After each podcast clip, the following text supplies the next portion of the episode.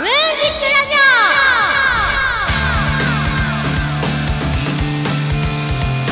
始まりました。桃山月花のムーンジックラジオ。パーソナリティの桃山月花です。よろしくお願いします。2021年2月14日日曜日。平賀スクエアから今日もフルムーン奈良のフルチューンでスタジオ観覧の皆さんと楽しくお届けしていきます。第55回目です。実はですね4日後2月18日に舞台に出るんですよ。朗読劇なんですけど前に出た映画の監督がオファーしてくれて私舞台久々だなとか思っててで MC でお願いしますって言われたんですよ。舞台なのに。MC? って思ってただこれみんなちょっと村地リスナー思い出してみてよと。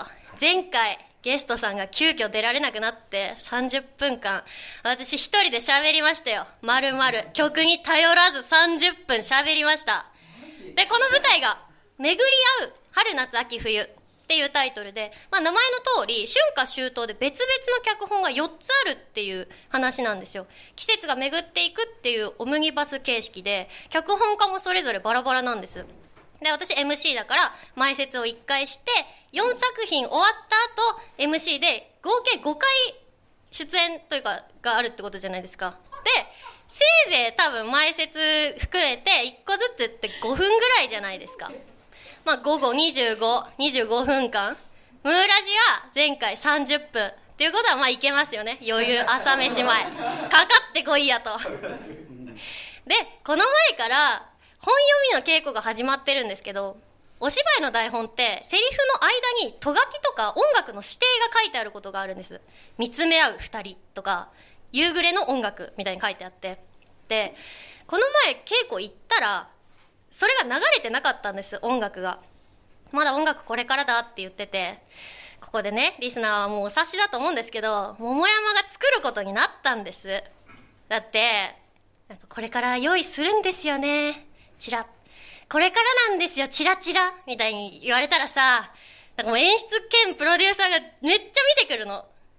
まあ作りますよと言ってまあでも音楽なんて正直私畑なんで大収穫祭どうぞどうぞと。音楽は私の庭なんで、まあ、今月はアルバム出すんでそしたら物販を貸してくれればいいっすよつって。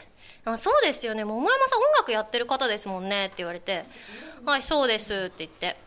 あのこの前まで私レコーディングをしてたんで大変だったんです本当。でやっと終わもう泣いて喜んでたのに、また曲作りを始めて、いやーこれ人気者つらいなーと思ってて、せっかく新曲があるなら、MC でテーマ曲を歌ってもらえませんかねって言われて、強欲のツボ。プロデューサーもこんこんな顔してて強欲のツボみたいな顔してわかんないよね。遊戯王カードなんですけど調べてください。強欲のツボって調べてみて。で音楽の話は終わって本読みに戻るんですけど稽古初日に役者さん全員は揃えなかったんですよ。一人だけスケジュール NG の子が出ちゃってあどうしようってなって脚本家は役者の芝居を見てなきゃいけないから一緒に芝居をしてあげるっていうことができないわけですね。で初日の稽古ってまだ配役が決まってないんで台本を回し読みしながらしっくりきた人に役を与えるっていう大事な日なんです。だから役者も余裕ないわけですよ。一個でもいい役欲しいから。自分の仮の役に集中したいと。ってなるともう正面で強欲のツボが私のことを見てるわけ。一個役が空いてるからね。で10月舞台やって。11月なんか主演で舞台やって。誰かいないかなってなったらまあ私しかいないですよね。はい私代わりやりますよって言って。こりゃ困ったなっつって。で気づいたら桃山さんいいねってなって本読み始めたらなんか喋らせたいってなっちゃって、まあ、十分もう喋るのに。結局シナリオの邪魔にならないように桃山よみたいなキャラクターを与えられてなんかこうガラガラお隣さんなら引っ越しましたけどガラガラピシャみたいなああいうなんかそのストーリーに関係ないようで結構関係あってジングルみたいになるみたいなキャラクターあるじゃないですか。ああいうのをやることになったんです。結局お芝居もやることになって MC ってなんで呼ぶか分かります？舞台っていくら朗読劇といっても1個やるだけで大変なわけじゃないですか。それを4つもやるわけだからお芝居してで転換中のなんか音楽が流れてて1個舞台が終わって MC が出てきてその間にマイクの調整をしたりとか役者さんのメイクを直したりとかいろいろ準備があるじゃないですか。その間客席がだれないように MC を置くってわけなのに MC して私お芝居までしてライブもしてしかも稽古中ずっと音源作ってる。パニック。この進行を握ってるなんてこれピッチャーですよね私。今から例えますけど。でお芝居を担う音楽を作る。こんなのもう監督ですよね。ゲームメイクして采配して選手権監督。でもうわけわかんなくなってルール無視して自分をダイソーに出してランナー二塁超えたら即座に三塁コーチャーやってめちゃくちゃに腕回して三塁蹴らして一緒にランナーと走ってホームに滑り込むみたいな。点入りますよこんな。2点2点入る。さようなら。もうめちゃくちゃ。なんで本当これは絶対見に来てほしいんです。これ舞台終わったらみんな打ち上げでカーネル・サンダースと強欲の壺を道頓堀ぶん投げましょう。そういう回にしたい。わかんないね。私も意味わかんない。ということで2月18日舞台「巡り合う春夏秋冬中目黒トライにて上演です。ご時世であの人数制限があるみたいなので必ず事前予約をお願いいたします。来場チケットと配信チケットが公式ホームページで販売しております。さて、桃山月花のムーンジックラジオではあなたからのお便りを募集しております。市川ララ FM 桃山月花のムーンジックラジオのメールフォーム、またはローマ字で桃山月花と yahoo.co.jp、月花の2は TSU でローマ字桃山月花と yahoo.co.jp、ツイッターお持ちの方はハッシュタグカタカナでムーラジとつけて投稿してください。お待ちしております。この後は素敵なゲストさんの登場です。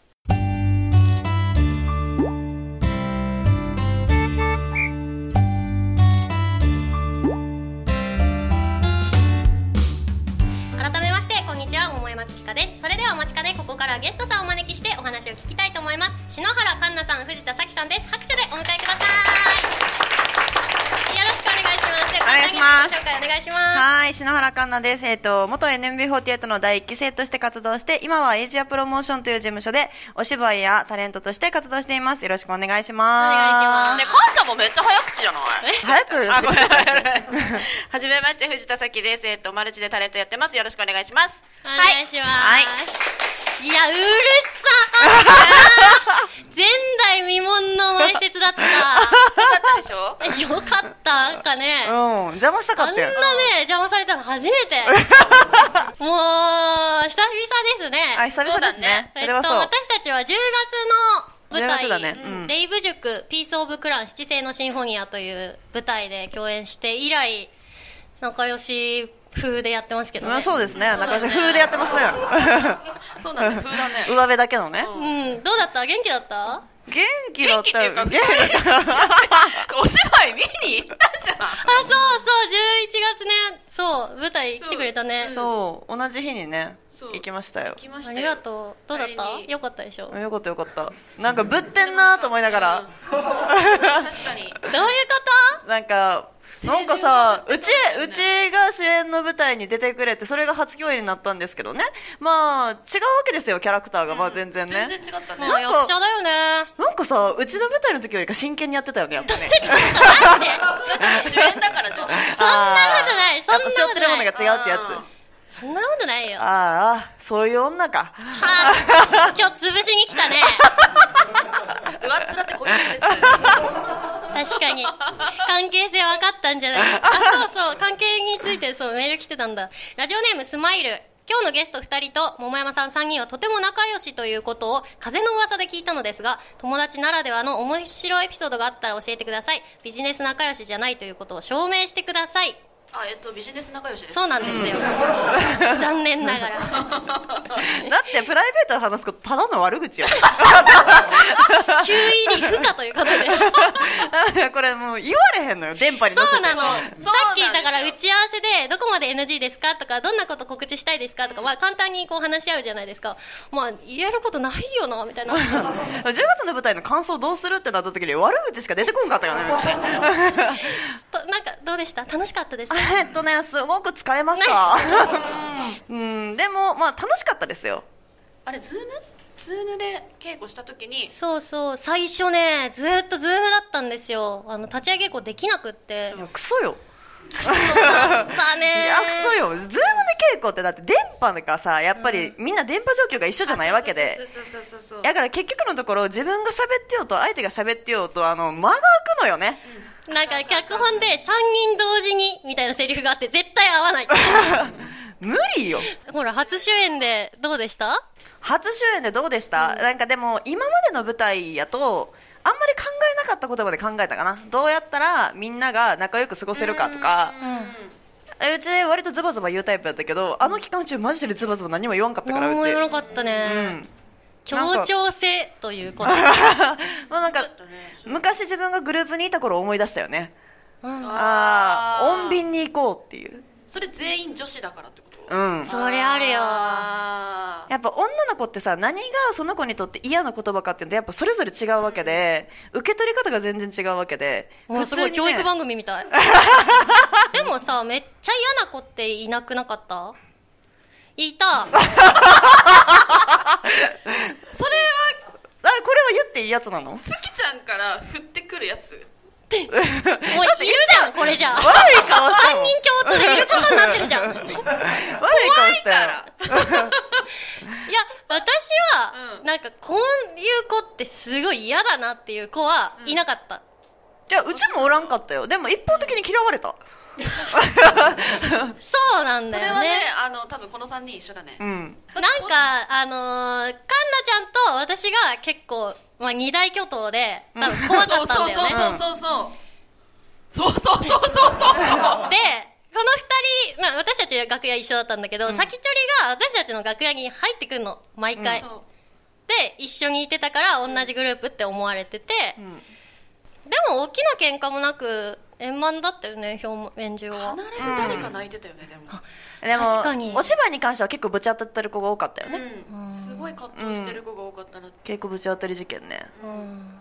うち当たっうち、たうん。うちはね役が変わったから。そうなのよ。あ。そっか。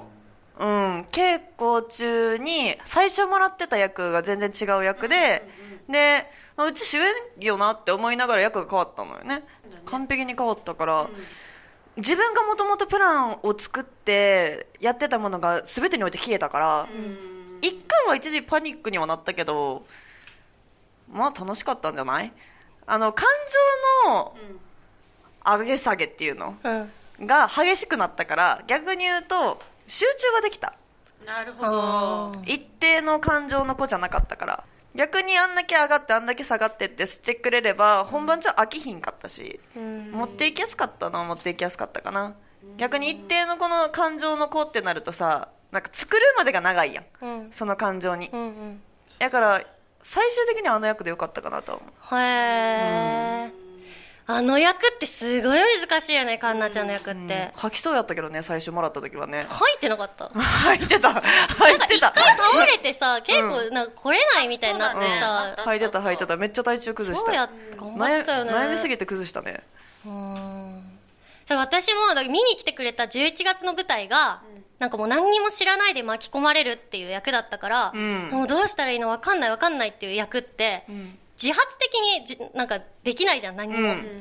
怒りに行くとか泣きに行くみたいな感情的な芝居がないからでも心の中ではずっと葛藤があるっていうのを見せなきゃいけないじゃん、うん。超難しかったから11月の舞台を経て10月を見直してみるとカンナちゃんの役ってすっげえ難しかったんだなって思った。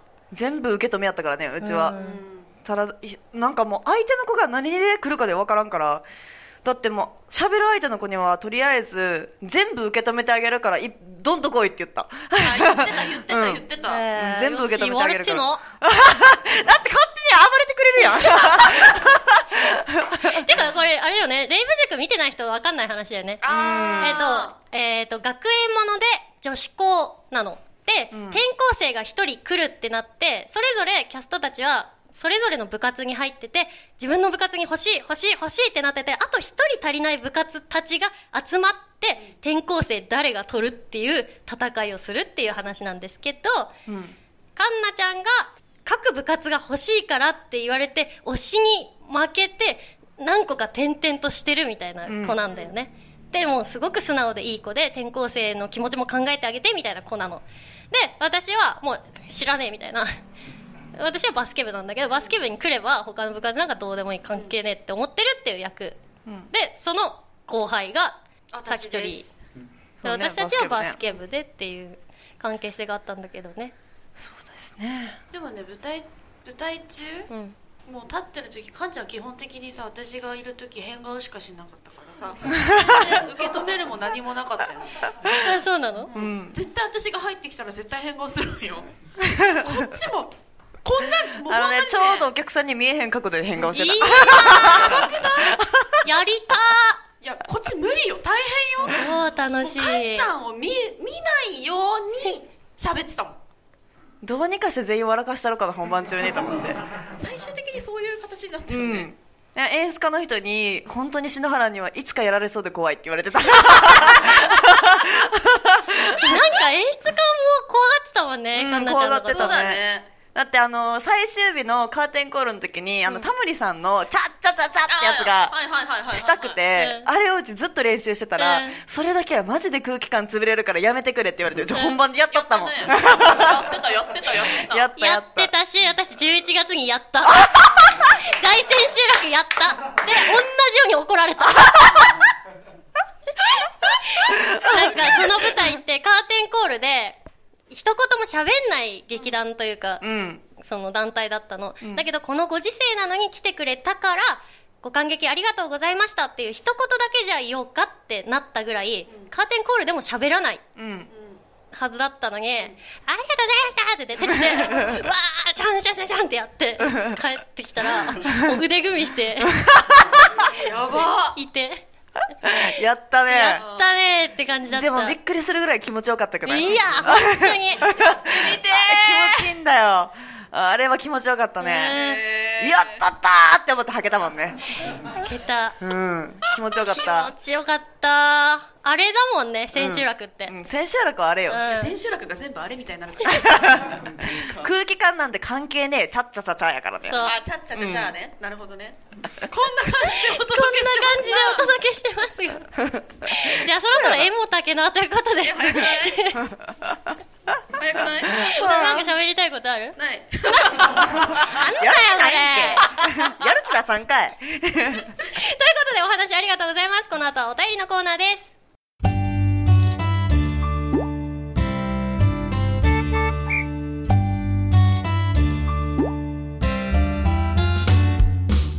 お便りのコーナー。さてゲストさんと盛り上がったところでここからは番組リスナーの方やスタジオ観覧の皆さんから募集したメールテーマや感想を紹介していきます。今日のメールテーマは3年後へのタイムカプセルです。どんどん読んでいきましょう。神奈川県ラジオネームミクロミッツァ3年後に総理大臣になっている桃山さん。僕は夜に駅前でイチャついてるカップルが大嫌いなのでああいつらかわら税金を取れる世の中に変えてください。マジでお願いします。あわかるわ。わかるわ死刑に処します。続いて、はい。ラジオネームスマイル。名前はあげませんが僕は推しとよく早く彼氏作れよ。お前こそ早く彼女作れよ。というような言い争いをします。3年後は僕も荒さ推しも荒さ。だんだん焦り始めて冗談じゃなくなってくる年齢。3年後もそんなの気にせずに言い合ってる関係でありたいですね。年は取りたくないものです。追伸。3年後の桃山さんは超絶イケメンと結婚して子宝にも恵まれ幸せな生活を送っているんでしょうね。ああ羨ましい死刑。待て待て待て待て。多分うちの話やけどあのうちだって彼氏作って幸せに小盛り恵まれたいぞ。確かに。いや願え。願え。本当やで。高笑え一番年上やから急に笑うのよくない？いみそじなったね。だよ。うちが3年後でも先取りの年齢にはなってないかんね。うるせえよ。分かってるわね。え待って私もだ3年後先取りの年齢なってない。何言 ってんの？うち今何歳やっけって考えたよ今。え なってない。うちはなってないよる。桃山ちゃん君はなってるんだ。目でか。っ残念だな。少女漫画みたいな目で言うじゃん。次のお便り読みな続いていきます川県ラジオネーム首位打者伊藤。僕の3年後ですが筋トレを本気で取り組むために今年からスポーツジムに通う予定です。もともとガリガリでここ3年ぐらい食事や運動に気をつけて体重を1 0キロ増やせました。すごなのでさらに自分を追い込んで3年後には元西武ライオンズのアレックス・カブレラぐらい腕を太くして 桃山さんに会いたいです。カブレラ。やば。全然分からへんかったわ。西武ライオンズねすごいね。もう腕58こうやってでしょねこうやってするもんね。58? 58センチよウエストやん。そう。だからグラビアアイドルを腕にぶら下げてるよもうもうすげえな。ライオンズの時で絶対さカブレラマクレーンの次でさ。あーさすがですね。私あの福岡なんで。福岡。あでも言っていいやつでしょ、うん全然大丈夫。ホークスのチアやってたんですよ。1年間だけそしたらこんなに汚れました。おい言うな！続いてラジオネーム市川暮らし桃山さんゲストさんリスナーの皆さんこんにちは。今日も市川の空の下聞いています。ライブ通いが大好きな私ですが果たして何年先まで今のように都内に通うことができるのか。今の年齢を考えるとすぐにヨボヨボのおじいちゃんになってしまうと思うので考えると恐怖でいっぱいです。一生ですそれは。あ死ぬまで来いよな。うん。なんでちょいちょいいけるよ。口悪くなってんの？ライブハウスで死んでほしくない？筋トレしてたら通えるよ。よし行こはい。そうだね、うん。カブレラにして、あとアンチエイジング。続いていきます、東京都昭島市ラジオネーム一重で何が悪い。3年後人生初の彼女を作っているかもしれないので今から3年前の自分に言っておきたいことがある。とりあえず今の年齢にふさわしくない服装を少しずつマイナーチェンジをしていった方がいい。じゃないとこのままだと元中日の山本昌投手が記録したプロ野球最年長先発登板の50歳まで彼女ができないことになるぞ。わらうなんでさこのみんなこう野球系で例えてくるの、ね意味わかんないよね。いやあんただろ。あんただろあんたさめっちゃ野球で全部例えるよね。そう。そんなことないよ。いやしかもなんならうちに遊びに来た時なんかずっとなんか野球選手のモノマネしてた、ちょっと待ってやめて。マジでやめて。あったね。